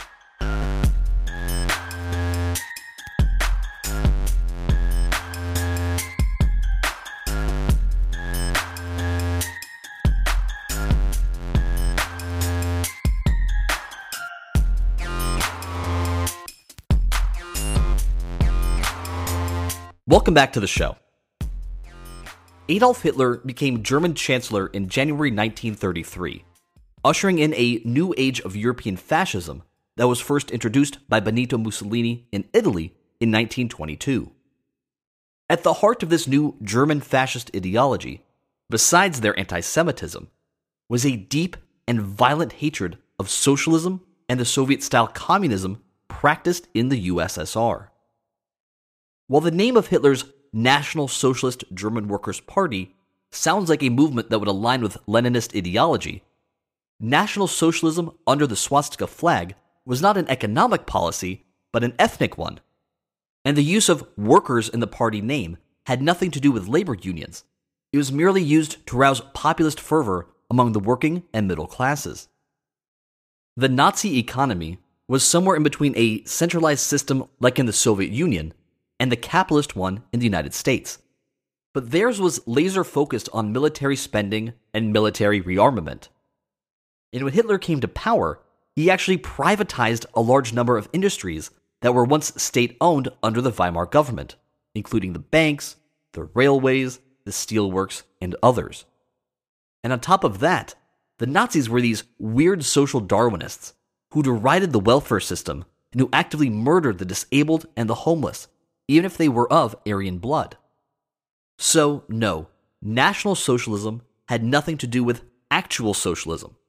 And in fact, as you know, they were violently incompatible forms of government. That aside, by the mid 1930s, Joseph Stalin was a genuine admirer of Adolf Hitler. He had political strength, a major cult of personality, and was overwhelmingly popular among the German people. But at the same time, Stalin was rightfully terrified by the swift rise of fascism and anti communism in the growing military empires of Germany and Japan. So, how did Joseph Stalin handle this complex state of global affairs? Well, he decided to channel his emotions into a healthy state of utter paranoia, and he started to target those he suspected of opposition in his own ranks. And in 1934, after a popular Soviet politician named Sergei Kirov was assassinated by a disaffected ex party member, Stalin felt his world closing in, and he started putting the pieces in motion for an era known as the Great Purge. To kick things off, on December 5, 1936, Joseph Stalin introduced a new Soviet constitution, which legally cemented the totalitarian control of the Communist Party under the General Secretary, who of course happened to be Joseph Stalin. This constitution also introduced an updated Soviet flag to represent this new Stalinist era. The hammer and sickle were redesigned for clarity, and as if in a show of force, the golden hammer, sickle, and star were enlarged in the canton, taking a much more prominent place against the crimson red ground. By decree of the new constitution, as General Secretary, Stalin's word was the party, and the party was the country. And as such, the new flag of the Soviet Union, with its expanded party icons, would thus represent his expanded role in the future of the nation as he became dictator for life. Along with this new constitution and flag, Stalin's Great Purge was a campaign of terror aimed at removing all political rivals and opposition to his rule, further solidifying his grasp over the Soviet Empire. Between 1936 and 1938, millions of suspected dissidents within the government, military, and the general populace were arrested, and torture, executions, and slave labor in the gulags became commonplace. At its height, the NKVD, the Soviet secret police, were carrying out more than a thousand executions a day under the direct orders of Joseph Stalin. But it would be unfair to describe Stalin as merely a callous dictator. He was also ruthlessly logical. So, along with his paranoia, there was another, more practical reason behind this great purge. According to the modern historian James Harris, Stalin believed that the European revolutions of 1789, 1848, and 1871 had failed because their leaders hadn't anticipated the ferocity of the counter revolutionary reaction from the establishment. In other words, he saw prior revolutions fail because their leaders became complacent in victory, opening the doors to strong counter revolution that brought about their downfall. And Stalin was determined not to make that same mistake. The Great Purge quickly moved beyond just members of the party and the military and began to target peasants ethnic minorities, like, yes, Jews, intellectuals, scientists, and writers. Really, just anyone who could possibly pose a threat to his rule. Even Western emigres weren't safe from Stalin's reach. More than 140 American citizens, many of whom were arrested right outside the American embassy in Moscow, were tortured and executed on suspicion of counter revolution. Now, as an American, what I find interesting from this period is just the sheer ambivalence the West showed toward Stalin's reign of terror. Sure, Western leaders paid lip service condemning the mass murder, but rarely did it make front page news. Today, much like during the Red Scares of the 1920s and the 1950s, the terms socialist and communist are lazily thrown about from the right wing as a catch all insult for just about any person or policy they disagree with. And on top of that, the red flag and the hammer and sickle have long been hated by all parties, a banner that at its core has been seen as embodying all that it means to be anti American and anti Western. That's why I find it so interesting that during this pivotal time in 1937 and 1938, that stories about some of the worst crimes, actual crimes committed in the name of actual socialism, were largely ignored. And when not ignored, they were often downplayed as nothing but political propaganda against Stalin. Even in France, the revered philosopher of the left, Jean Paul Sartre, actively ignored the horrors of the gulags just so the French proletariat would not be discouraged in their own political struggle. But the reason we feigned ignorance about Stalin's crimes is as political as it is obvious. Here in the US, even though he was a Red, Stalin was just the lovable Uncle Joe, the defender of Europe and a bulwark against Nazism. The sad truth was that if war was to come to Europe, the West would need Stalin as much as Stalin would need the West in their shared goal of defeating the spread of Hitlerian fascism. And of course, war did come. But to the great surprise of the Allies, Stalin and Hitler had agreed to what was called the Molotov Ribbentrop Pact, a military non aggression treaty that was supposed to last for 10 years. And to make matters even more confusing, the communists and the Nazis even collaborated together on the conquest of Poland. 16 days after Germany invaded Poland from the west, the Red Army poured in from the east, and they divided the occupied nation along the Bug River, giving Germany its living space and Russia its old domain from the time of the Tsarist Empire. But of course, this uneasy friendship was not meant to last. On June 22, 1941, Nazi Germany launched a massive surprise attack against the Soviet Union, bringing Russia into the war on the side of the Western Allies. And for the next four years, they would fight a war of merciless annihilation and conquest, with more than 27 million Soviet soldiers and civilians dying at the hands of the Axis powers. Among them, millions of Soviet Jews who were enslaved and murdered in the camps. While the Nazis waged a war of ethnic cleansing and genocide against the Jewish and Slavic peoples, it's seldom discussed in history classes today that there were more than a million anti communist Soviet citizens who allied with Hitler and took up arms against the Soviet Union. So instead of walking through the general history of World War II on this show, let's talk about the anti Bolshevik Russians who rose up against Moscow and rallied their troops under the swastika flag and the old banners of the Tsar. One of the most infamous Russian Nazi collaborators was General Andrei Vlasov of the Red Army. After being captured by the Germans during the siege of Leningrad in 1941, Vlasov switched sides and agreed to serve Nazi Germany by commanding the Russian Liberation Army, or the RLA, which was comprised of Soviet POWs and civilian volunteers who had turned against Bolshevism. It's been said that the RLA actually began as propaganda literature for the Nazis in order to get Red Army soldiers to surrender and defect. And over time, as the population of Soviet POWs and defectors grew, this fake Russian army became a very real fighting force. At its strongest point in mid 1943, the RLA is said to have reached upwards of 750,000 men men who often served as cannon fodder during battle. But unfortunately for the Wehrmacht, these RLA soldiers turned out not to be so effective when cracking down on the local Russian populations. So, ironically, instead of combating communism, many RLA troops were actually sent to the Western Front. Some units were even on guard at Normandy during the D Day invasion in 1944. Now, for their flag, the RLA used the banner of St. Andrew's Cross, a simple white flag with two blue diagonal bands forming a saltire, which would look something like an inverse of the Scottish flag today. This St. Andrew's flag was used as the ensign of the Russian Navy from 1712 to 1918, first introduced by Peter the Great for his famous Black Sea Fleet, and reinstated by Boris Yeltsin back in 1992.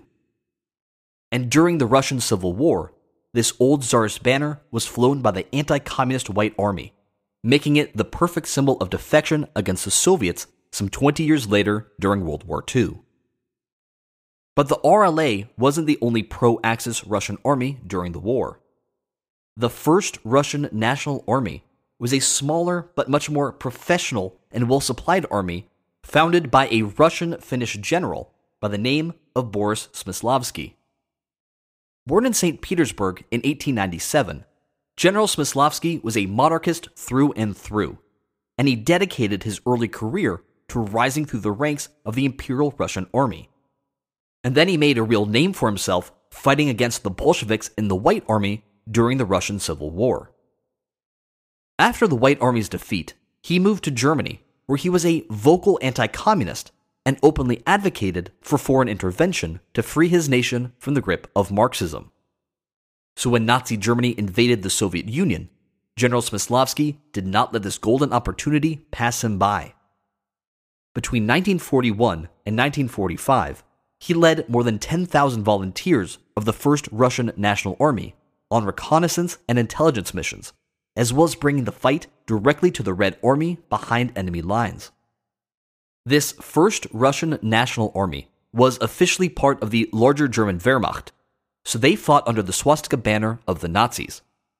But to identify their unit, they wore special Tsarist insignia on their uniforms, including a shoulder badge with the old tricolor flag, along with the word Russland, the German word for Russia. But these men didn't just wear the Tsarist flag, they lived it. As the war drew to an end in May 1945, this Russland army, true to their monarchist beliefs, risked their lives by marching through Austria to pick up Grand Duke Vladimir Kirillovich, the last Romanov heir to the throne, and tried to smuggle him into neighboring Liechtenstein to avoid Soviet capture. Because of these Russian collaborators, the Grand Duke would avoid Soviet capture, and he would live in Austria under American protection until his death in 1992. And those of the First Russian National Army who made it to Liechtenstein would live out the rest of their lives in peace, calling for the destruction of the Soviet state and proudly flying the nationalist white, blue, and red of the Tsar. But those who agreed to return to Soviet Russia would never be seen again. As for General Smyslovsky, he would live to the age of 91. In an interview he gave in 1985, he told the Associated Press that even though he fought for the Wehrmacht and was awarded the Iron Cross and the Order of the German Eagle, he was still not a Nazi, but instead a true Russian patriot. Quote, What the Germans did was horrible. Hitler corrupted their souls, but the Soviets, they destroyed a whole nation. End quote. He died three years later in Liechtenstein, just before the fall of the Soviet Union. At the end of the Second World War, as the Germans retreated from their occupied territories, the Red Army poured in to fill the power vacuum they left behind, eventually conquering Berlin and large swaths of German territory. But unlike Lenin's ragtag Red Army after World War I, Stalin could hardly be stopped. By 1946, the red banner of communism flew all the way from Russia's border on the Pacific to East Germany, and from Estonia and the Baltic in the north to Albania in the south. While some communist countries under Soviet occupation would be granted quasi independence, like Albania, East Germany, Czechoslovakia, Hungary, Romania, Yugoslavia, and Poland, the rest were gobbled up under the hammer and sickle of the USSR and under the thumb of Joseph Stalin. We'll be right back.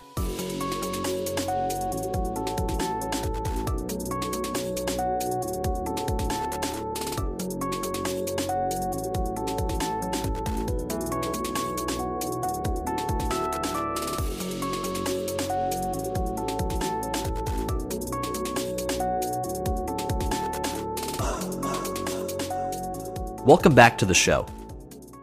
As victors in the Second World War, Russia, along with its Soviet republics of Belarus and Ukraine, were granted status as the founding members of the United Nations. But things in the General Assembly quickly got awkward when every Soviet republic in the UN showed up with the same crimson red flag with the golden hammer and sickle.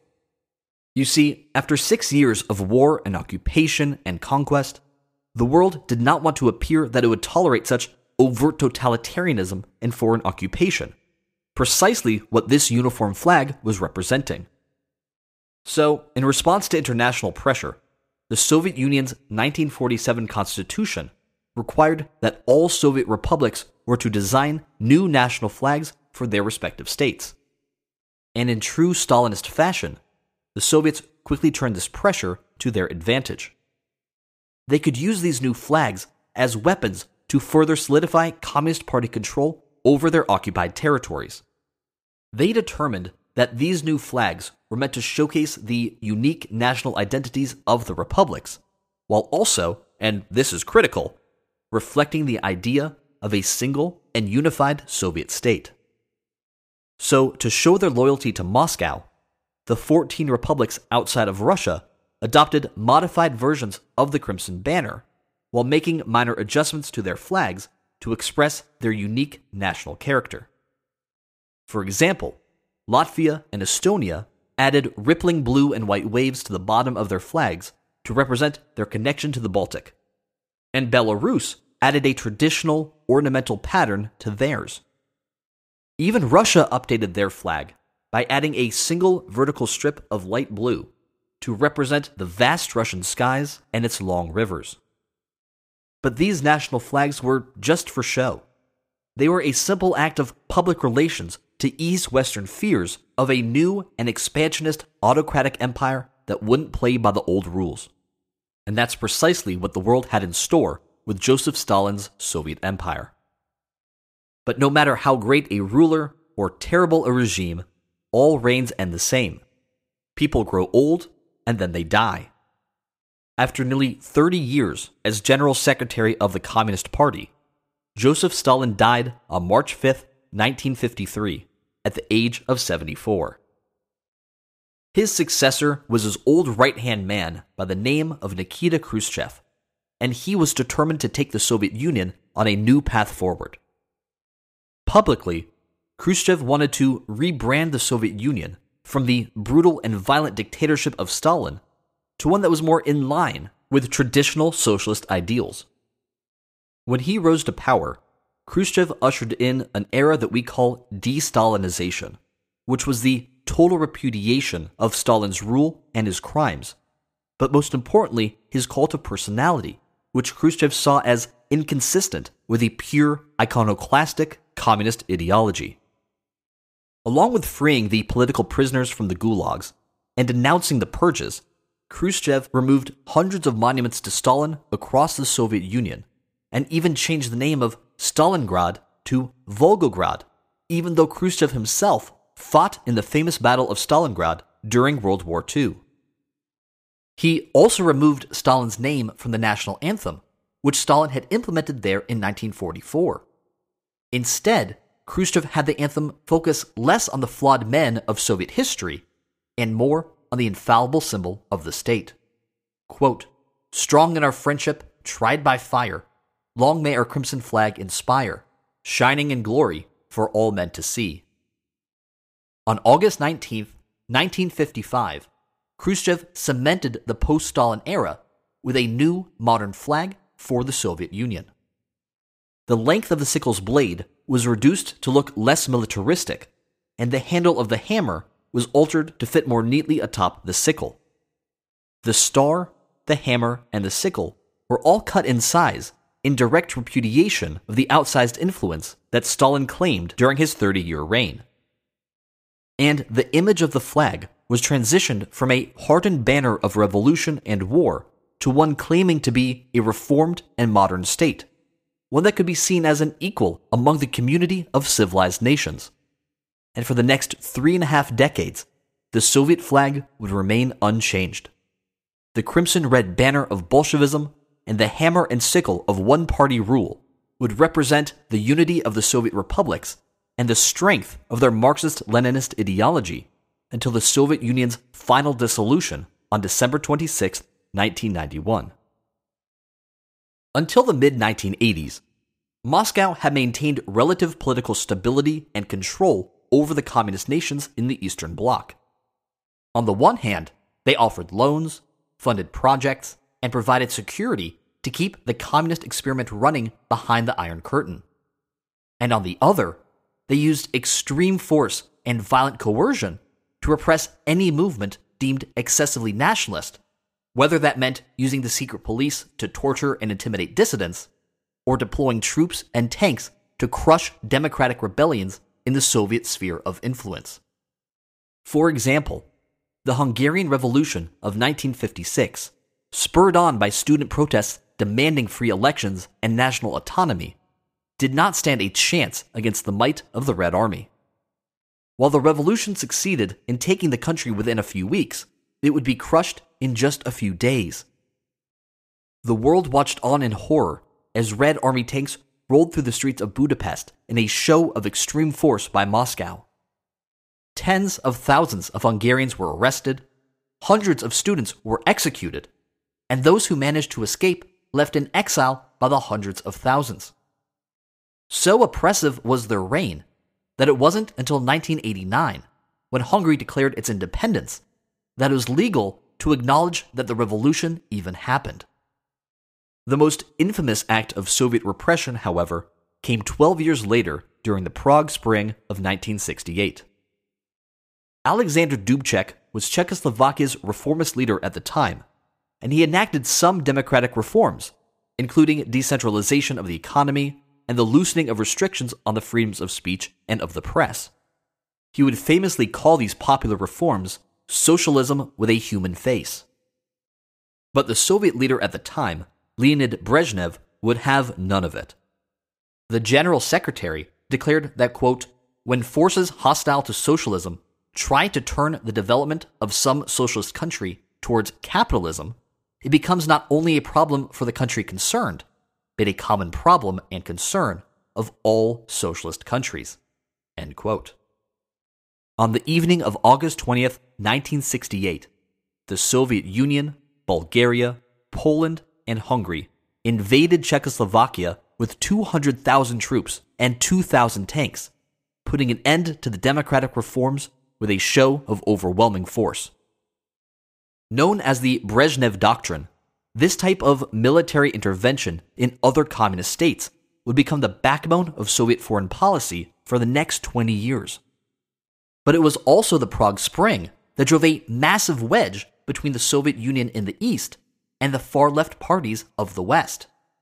While the Soviets succeeded in maintaining control over Czechoslovakia, their harsh military crackdown forever turned Western socialist parties away from their old ideological ally in Moscow.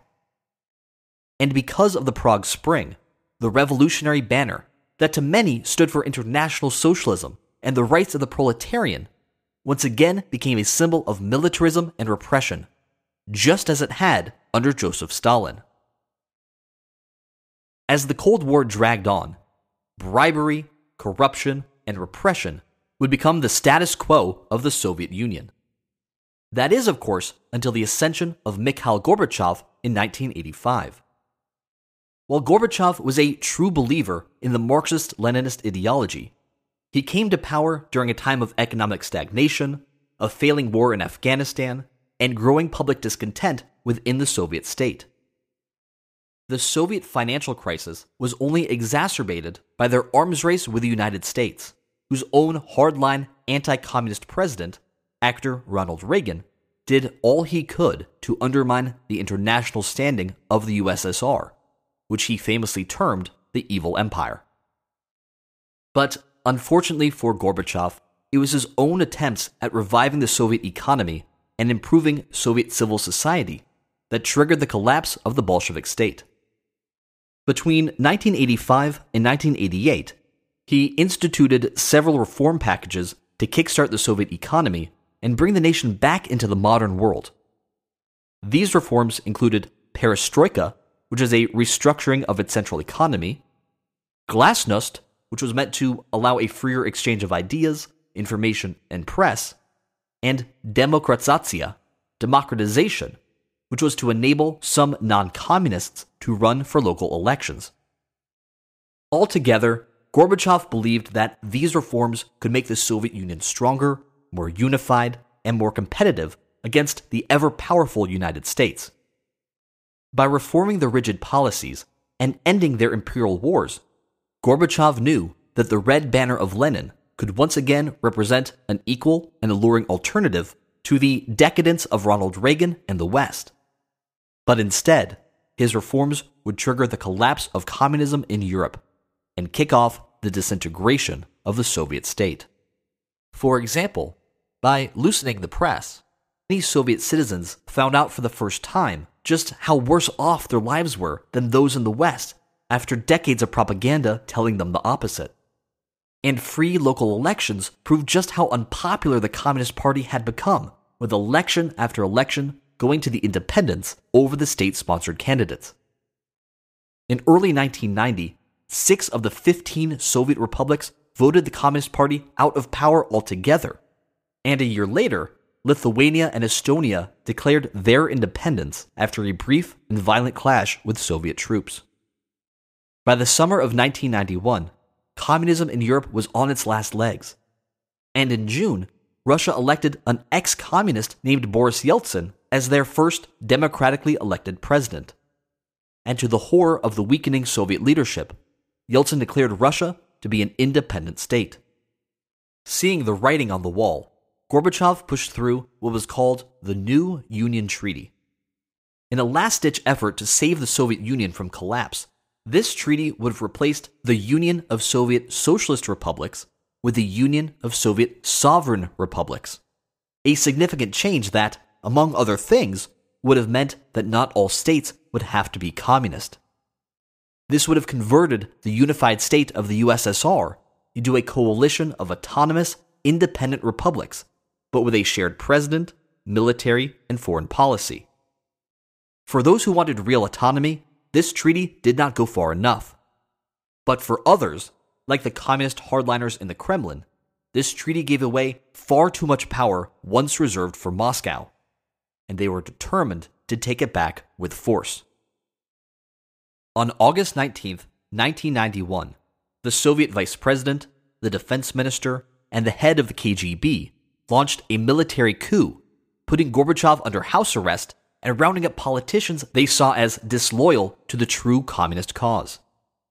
With tanks and soldiers in position across Moscow, the leaders of the coup shut down radio stations and newspapers and declared the reinstitution of the old Soviet Guard. And they even asserted that they were going to recapture Lithuania and the other former Soviet states. But across the USSR, massive protests and strikes broke out, and Russian civilians joined military regiments loyal to Boris Yeltsin in opposition to the coup.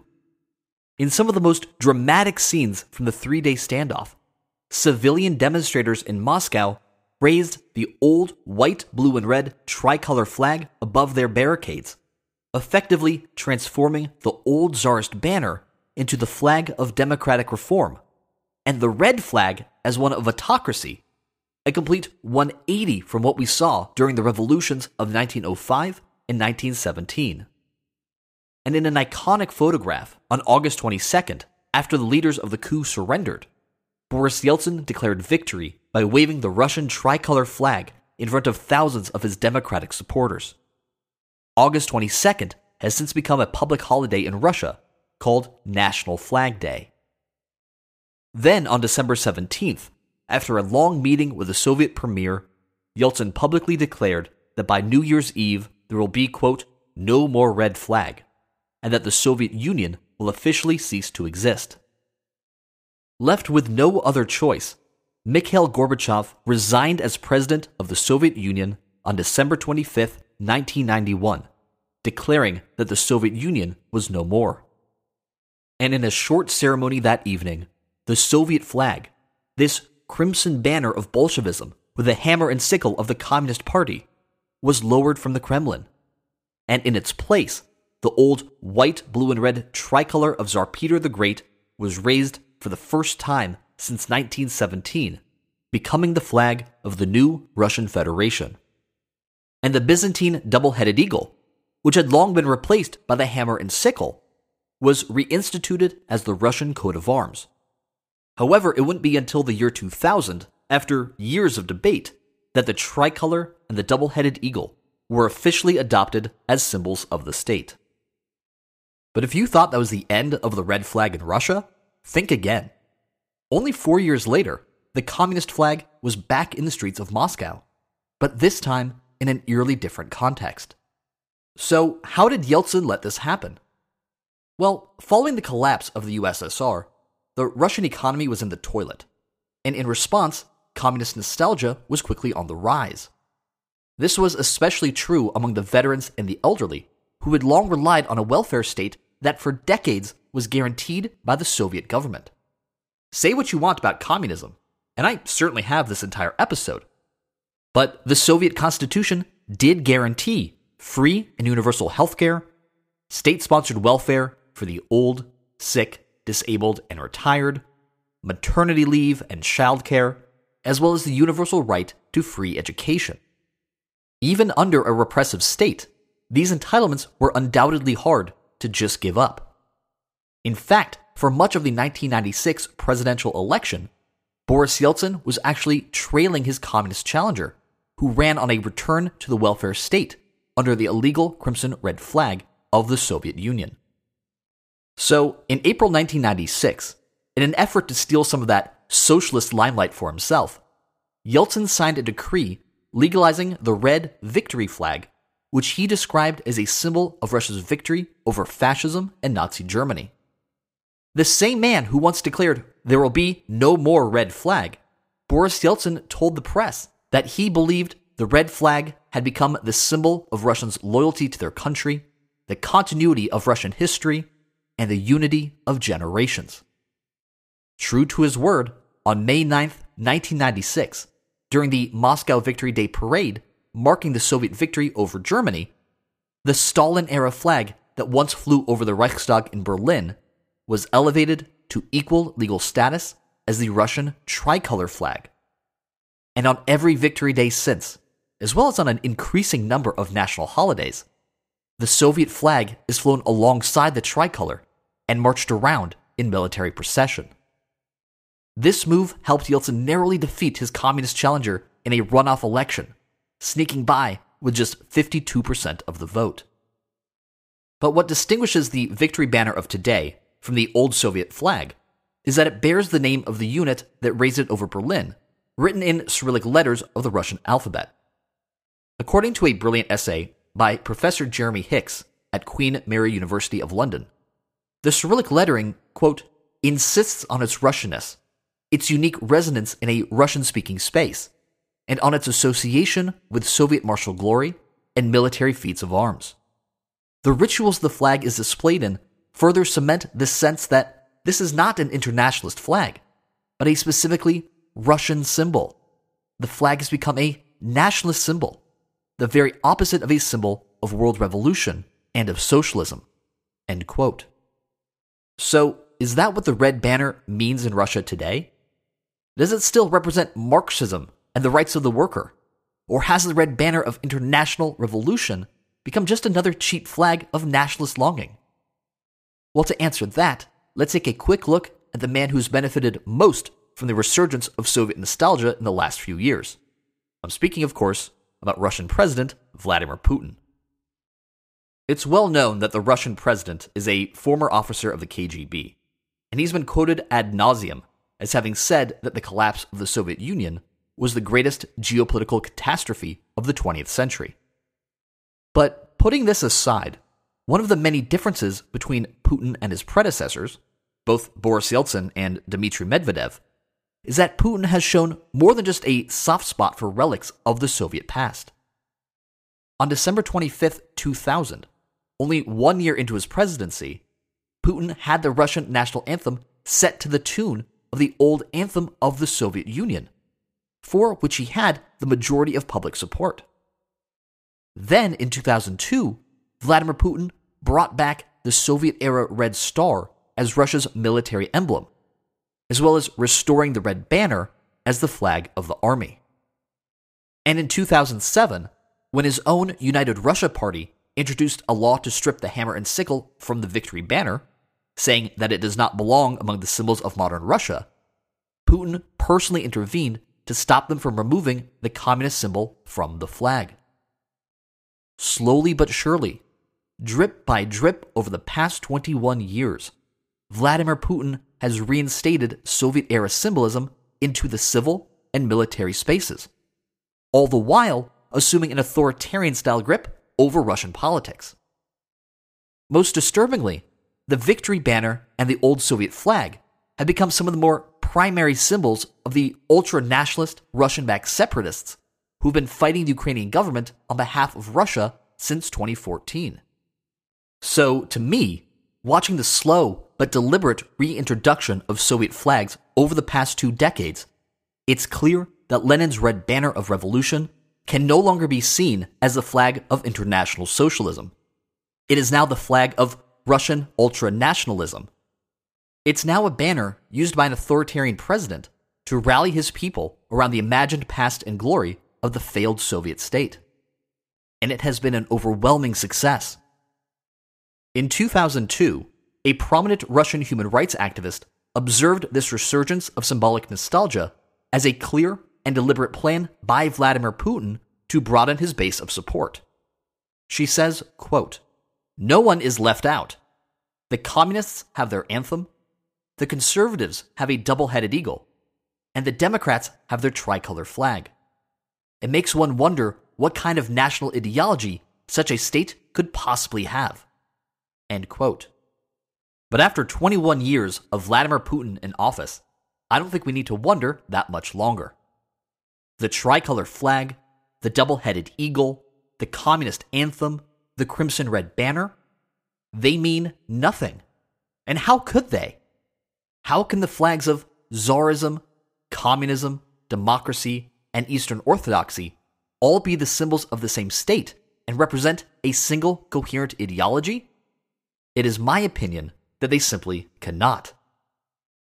Through the past two episodes, we've explored the rich, proud, tragic, and often complex history of Russia.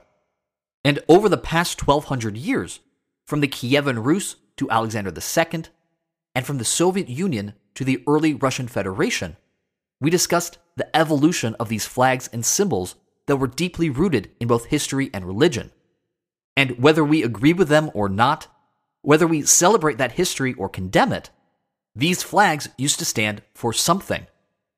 But today, Russia is neither czarist nor communist, no longer democratic nor imperialist. But because of Putin, Russia now openly uses all the flags of all those disparate eras for his own nationalist political agenda.